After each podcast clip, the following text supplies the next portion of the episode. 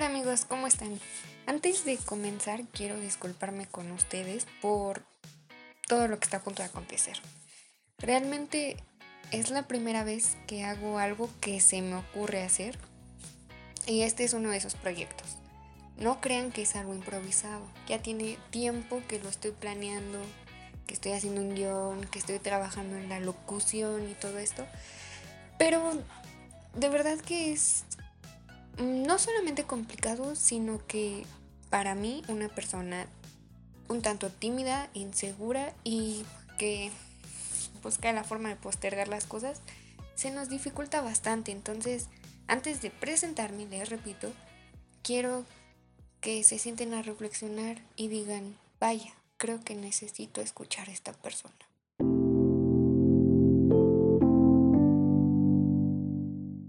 Bienvenidos a Andrea.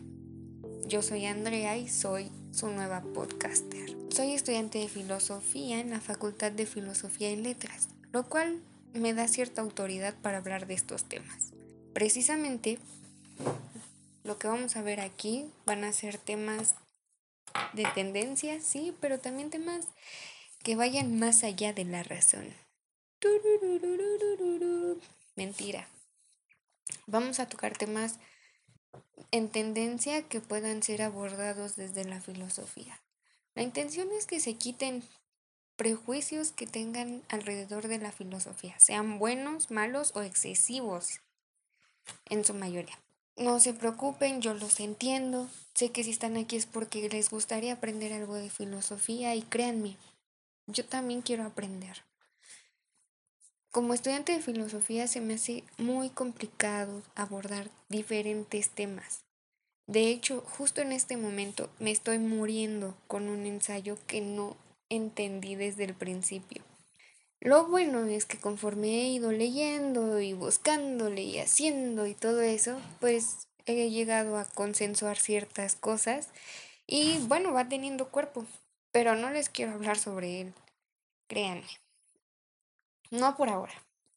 Lo que vamos a ver aquí también son una serie de acontecimientos que me llevaron hasta la filosofía, comenzando por el accidentado y deficiente trabajo que hice durante el bachillerato. No, no me arrepiento de haber estudiado filosofía. Y no me arrepiento de no haber estudiado lo que quería estudiar. Que si ustedes no saben, yo quería estudiar artes visuales. Obviamente no lo saben si son nuevos. Entonces me puse a investigar y a buscar aquello que pudiera llegar a lo que me hacía feliz, que era el arte. Busqué en un montón de carreras y dentro de mi desesperación llegué a caer hasta en la física. Mi hermano estudió física. Total, estoy checando el programa y el plan de estudios, me empiezo a inclinar por literatura o dramaturgia y entonces caigo en la Facultad de Filosofía y Letras. Mm, empiezo a leer el programa de pedagogía, bibliotecología y filosofía. Cuando leo el programa de filosofía me di cuenta que existe un área del arte que yo no había visto antes y es el área de la teoría, la teoría del arte o estética y entonces comienzo a ahondar un poquito en el plan de estudios y todo eso. Ahí fue donde caí en la filosofía y bendito Jebus que sigo ahí. Bueno, no, no es cierto. Eventualmente tengo que acabar, pero me refiero a que no me arrepiento de haber tomado esta decisión porque al final yo siempre he tenido la idea de que algo me va a dejar la filosofía y algo algo que ahora tengo la intención de compartir con ustedes. Ustedes no me conocen y menos en el ámbito académico, a menos que hayan sido mis compañeros de escuela. Pero la verdad es que soy una persona bastante, bastante reservada. E incluso con mis participaciones lo fui. Me daba vergüenza participar por miedo a que dijeran lo que he escuchado decir y que no me van a dejar mentir. Ustedes también lo han dicho o lo han escuchado. Si tienen suerte, pues nunca lo han dicho de ustedes, pero es esta, esta frase de, ay, ya va a hablar el que nunca tiene nada que decir. O los más groseros, pues dicen una grosería, ¿no? Ay, ya va a hablar el pendejo ese, o el que dice puras pendejadas. En fin, trauma, sí. Yo no quería que hablaran eso de mí. Pero al final de cuentas creo que uno siempre va a terminar teniendo comentarios negativos de las demás personas. Y no está mal. Tampoco las personas que hablan negativamente está mal. No voy a llegar a ser aquí la Bárbara de Regil de la filosofía, ¿verdad? Entonces creo que más bien no debemos de enfocarnos en lo malo, sino en lo bueno. Y si esos comentarios negativos no te aportan nada, pues simplemente no los usas. Habrá unos que sí te sirvan y digas, Charlie, en la facultad sí decía pura estupidez, como nadie me cayó. Aunque a lo mejor sí te cayeron, pero no te diste cuenta. En fin, Voy a comenzar hablando sobre lo bueno, lo malo y lo feo de estudiar en la Facultad de Filosofía y Letras y, o mejor dicho, estudiar filosofía. Entonces, comencemos con estudiar en Ciudad Universitaria. A ver, lo bueno. Como su nombre lo dice, Ciudad Universitaria, yo siento que sí es una ciudad pequeña. Hay servicio médico, están los bomberos, hay una gasolinera, librerías, áreas de comida, eh, no diría zonas para dormir, pero bueno, los estudiantes nos valemos de un recurso muy importante, no solamente en el ámbito intelectual, sino en el ámbito de la supervivencia y es la biblioteca. Entonces diría que sí, hay áreas para dormir. Dormitorios, pues. Existe también entretenimiento, hay conciertos, hay exposiciones, hay un museo, claro, la escuela, incluso hay una un kinder y una primaria, el área deportiva con canchas de tenis, fútbol, soccer, básquetbol, frontón, en fin. En ese sentido, muchas ventajas hay. Yo saliendo de mis clases a veces me iba a mis clases de tenis. ¿Qué aprendí? Bueno, pues aprendí a agarrar la raqueta y que nadie me iba a contar cómo se contaban los puntos del tenis. lo bueno, lo malo. Lo malo de, ciudad, de estudiar en ciudad universitaria es que si no vives en el sur no te quedas cerca. Y una vez pisando ciudad universitaria, de todas maneras tienes que caminar bastante para llegar a tu facultad. Entonces, Ah, olvidé mencionar en lo anterior que había transporte público. La ventaja también es que no lo cobran. Entonces, lo malo en resumen es que no es tan fácil de llegar, aún viviendo a 10 minutos, vives a 10 minutos de la, de la, de la institución más no de tu escuela. Y lo feo. Bueno, lo feo de estudiar en CEU filosofía es todas, todos los prejuicios que existen alrededor de la filosofía, del filósofo y en general hay algo que me molesta más. No es nada personal, simplemente es, estudias filosofía, filosofía y letras. Bueno, no, no es algo que me guste, porque en realidad no se le otorga el... Para empezar lo dicen con cierta ironía. Y segundo, no se le otorga el reconocimiento que hay, que debería haber para las demás carreras. Es decir, para teatro, literatura, geografía, pedagogía y, y bibliotecología. O sea, no me parece bien. En fin. Y dentro de esta también podemos decir los... Em, estigmas que hay alrededor del filósofo, que dicen, bueno, ¿para qué les digo? Si ya saben que somos unos pachecos, unos chairos, que no entramos a clases, que ni estudiamos, que la carrera más relajada, que el... Ay, bueno, en fin, no estoy diciendo que, que, que sea buena o mala, o que sea relajada, o que sea tan difícil como otras. Simplemente estoy diciendo que tiene su mérito, su reconocimiento es el que debería tener, sin embargo no lo hay. Otra vez, volvamos a la línea. Lo bueno de estudiar en CEU existe, siendo que la Facultad de Filosofía y Letras, siendo de las más antiguas o de las primeras en posicionarse en ciudad universitaria, tiene uno de los mejores lugares y por lo tanto el más apropiado para las carreras que ahí se desarrollan dentro del espacio geográfico de la universidad.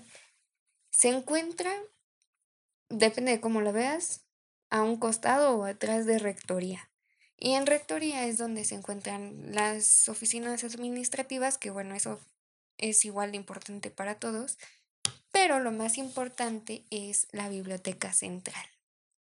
La mitad de, de, mis compañeros de la carrera se la viven en esa biblioteca. No es broma, de verdad, la usamos mucho.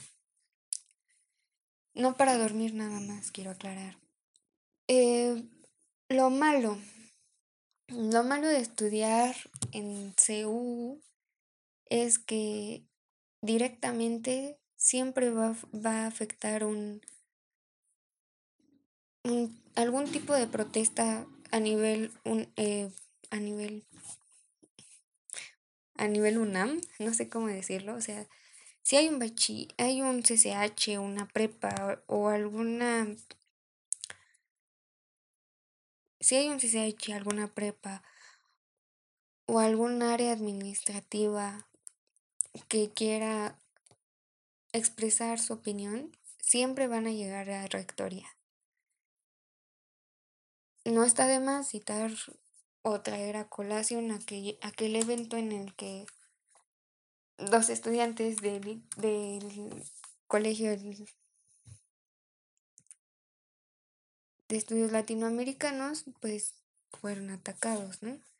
En fin, lo feo no, no solamente es que seamos chairos y que no hagamos nada, sino que también les molesta el otro lado del, de la moneda, ¿no? El activismo.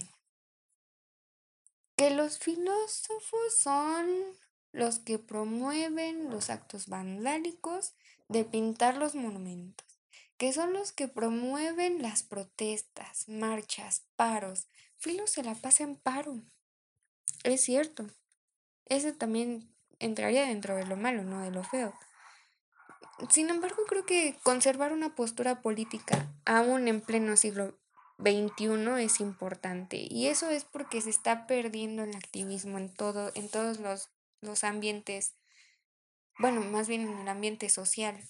Entonces, eso me molesta mucho porque el hecho de que estén diciendo o que nos estigmaticen por levantar la voz sea una causa justa, noble o injusta, creo que lo importante es mantener siempre la voz activa y, y evitar que la gente siga como en stand-by, en ese estado donde simplemente mientras no les afecte están bien.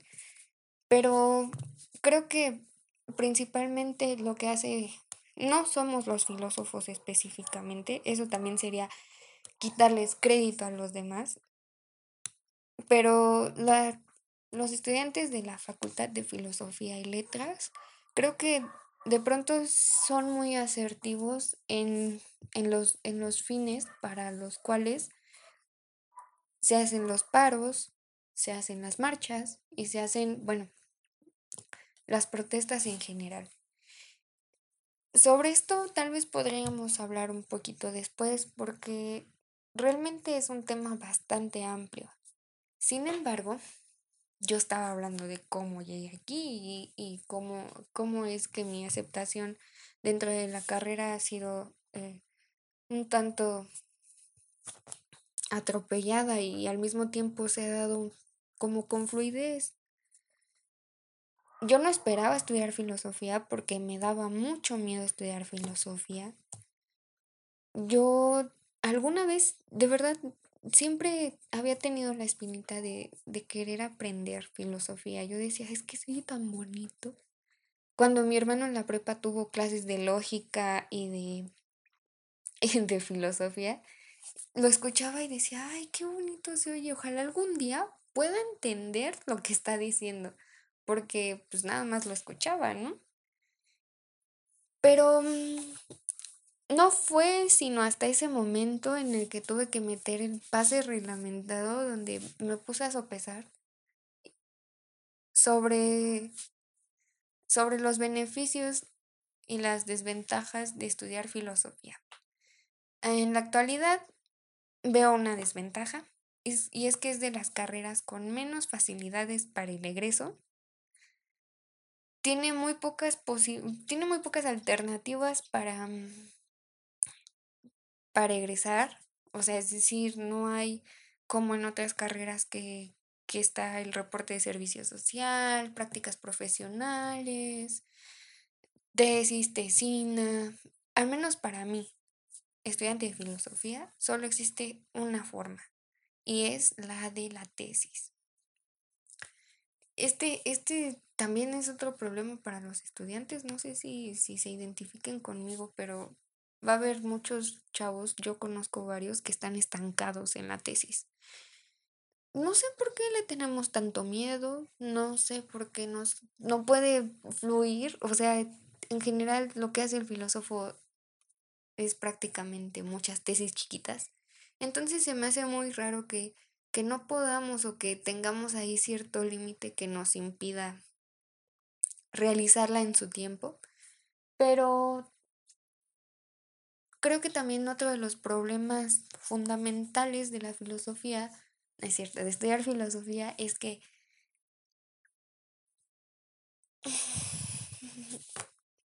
solo puedes hacer dos extraordinarios al año, al semestre.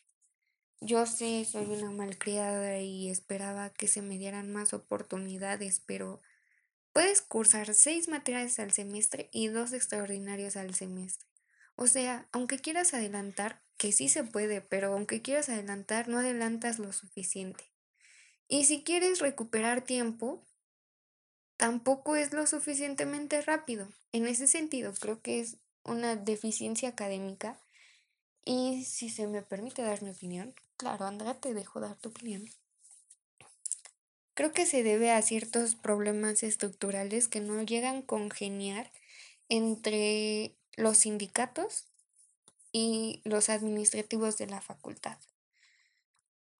En otras facultades veo que existen los intersemestrales. En mi carrera, si acaso y muy a fuerza ya peleados, no puedes estar después de una semana dentro de la facultad, una vez que haya terminado el semestre. Entonces, imagínense qué tan limitados nos encontramos todos nosotros cuando la gama, la gama de, de aprendizaje es amplia. Cada profesor te da un enfoque en cada área de la filosofía. Y tú te ves limitado a escoger una o dos o tres pero siempre quieres más, siempre quieres aprender más y finalmente eh, el sistema te absorbe. Te absorbe en el sentido de que, bueno, vaya, las materias no son, no son complicadas, digamos, pero al final tienes que leer, tienes que analizar, tienes que resumir, tienes que hacer una idea sobre lo que estás leyendo y generar tu propia opinión. Eso no es sencillo, pues no, todo es muy, muy complicado. Yo no, si bien me consideraba una persona con un amplio criterio para la edad que tenía, digamos, a los 16 años,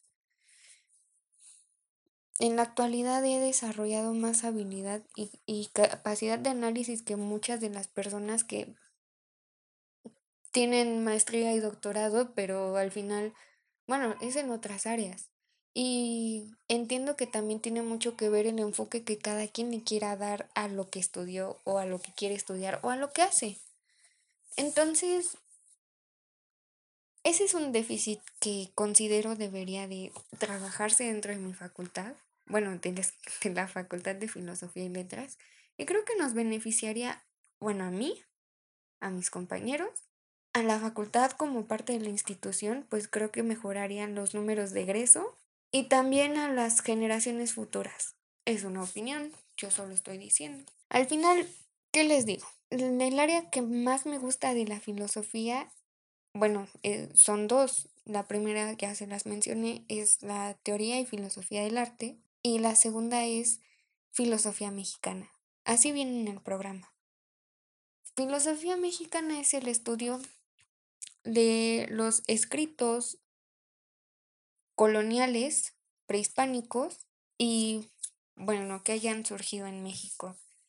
Me parece una, una, una materia que, que, solo se enseña una vez al, al durante toda tu carrera eh, universitaria, ¿no? Y muchos profesores han luchado porque esta, esta materia sea tan constante como textos filosóficos y como historia de la filosofía. Nosotros, la facultad tiene un enfoque eh, occidental de la filosofía, lo que quiere decir que estudia desde los griegos y todos los, todos los filósofos que se han desarrollado en Europa y, y que han repercutido aquí de alguna manera. La cosa es, ¿cómo vas a estudiar algo que no te afecta directamente a ti? La filosofía tiene un trasfondo y el trasfondo tiene, tiene la imagen de la cultura y de la política y de la economía y de la ideología, espacio geográfico y demás. La filosofía se, se conforma de esas cosas, de lo que ve, de lo que está viviendo. Entonces, ¿Cómo, ¿Cómo traes una filosofía del otro lado del charco, del otro lado del con, o sea, en otro continente, en otro contexto, con otras limitaciones y con otras posibilidades? Cuando tus posibilidades están aquí, ¿no? Están frente a ti. No puedes llegar y poner, qué es lo que hicieron muchos países al final.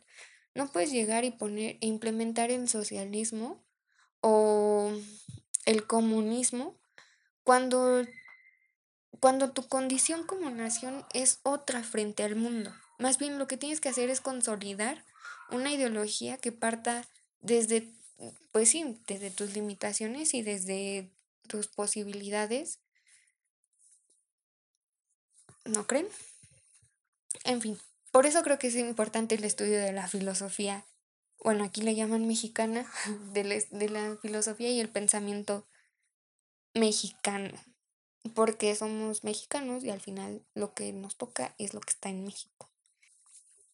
Por eso también es que decidí irme a esta línea de estudio. Estudiar, la ventaja de la filosofía mexicana es que es prácticamente nueva. Entonces, las áreas de estudio se siguen abriendo como las del como las mismas de la filosofía, ¿no?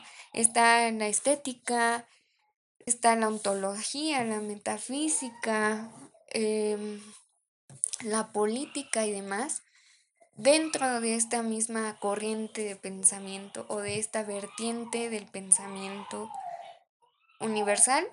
También existe, por ejemplo, la teoría de la liberación que surge a partir de esta idea no solamente mexicana, sino a nivel Latinoamérica. Es decir, esto ya incluye a países como Venezuela, Colombia, Argentina, no sé, eh, Guatemala. O sea, ya se abre un campo de conocimiento donde los países que han sido denominados los países conquistados o las colonias, entonces alzan la voz y crean su propia filosofía desde su perspectiva. Y al final lo que intentan decir es, no soy producto tuyo, somos una invención tuya, pero, o sea, una invención que está en que está, digamos, en el aire, en el sentido de que tú es lo que es, es lo que tú estás proyectando.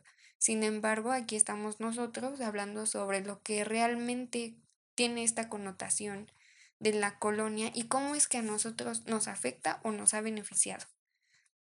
Me parece algo muy padre, me parece, ah, y también están aquí en la Facultad de Filosofía y Letras los estudios latinoamericanos. Entonces, es, la filosofía es un, es, es un abanico de conocimiento. Desde la filosofía puedes conocer de ciencia, política, cultura, matemáticas, ingeniería, que por cierto creo, y me lo dijeron de primera mano, me lo dijo un ingeniero, creo que los ingenieros necesitan humanizarse. En fin, como verán, el tema de la filosofía es un tema amplísimo. Yo trataba con mucho esfuerzo de cubrir 10 minutos, 20 si Dios me lo permitía, pero ahora estoy en, en, el minuto 26 y no sé cuánto vaya a disminuirse esto porque a lo largo de esta grabación ha habido portazos, ha habido niños chillando, perdónenme, no saben qué, eso no lo voy a decir. Había, a lo largo de este video había, de este audio había, a lo largo de este audio había, a lo largo de este audio hubo portazos, hubo niños llorando, hubo el, el ruidito este de cuando cae el agua del caño o algo así. Hubo también, bueno, mi propia voz. Y al fin llegó a su fin. Yo espero que no se reduzca mucho, como les decía, y también espero no ser muy redundante porque intenté hacer esto con un guion pero realmente me siento muy, muy limitada, muy cuadrada y quiero que, que todo esto fluya con naturalidad. No, no con tanta naturalidad, porque al final me estoy apegando al guion. Pero eh, quiero que haya un poco más de mí. Entonces, por ahora, yo me voy a despedir de ustedes. Yo soy Andrea y con toda mi voluntad puesta en este, en este espacio. Deseo mucho verlos de nuevo, escucharlos, más bien escucharlos y verlos, pero los vería a través de otra plataforma. Así que les voy a dejar mi Instagram y vamos a comenzar un diálogo. Yo les voy a preguntar justo aquí qué, qué les parece o qué piensan de lo que estudiaron. Me gustaría que me compartieran lo que los movió a estudiar lo que están estudiando o lo que les movió a hacer lo que están haciendo. Porque también entiendo que es válido no querer estudiar. A veces el conocimiento no está en una escuela. El conocimiento está en, otra, en otras áreas, en otros lados.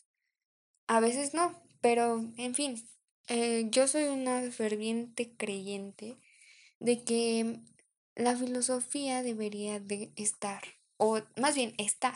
La filosofía está dentro de todos nosotros, está en la comunidad, está en las masas y está en las calles. También por eso he pensado, había pensado mucho sobre hacer este podcast, porque yo quiero salirme de mi zona de confort, salirme de los textos y, e interactuar con gente que, que no siempre está relacionada con la filosofía vamos a ver qué podemos aportarnos los unos a los otros. Y por eso es que yo los invito a que sigan escuchando. Yo espero traerles, y créanme que es mi intención, temas de su interés, temas en los que podamos debatir y discutir, claro, con respeto, pero que podamos sacar mucho, mucho, mucho chisme.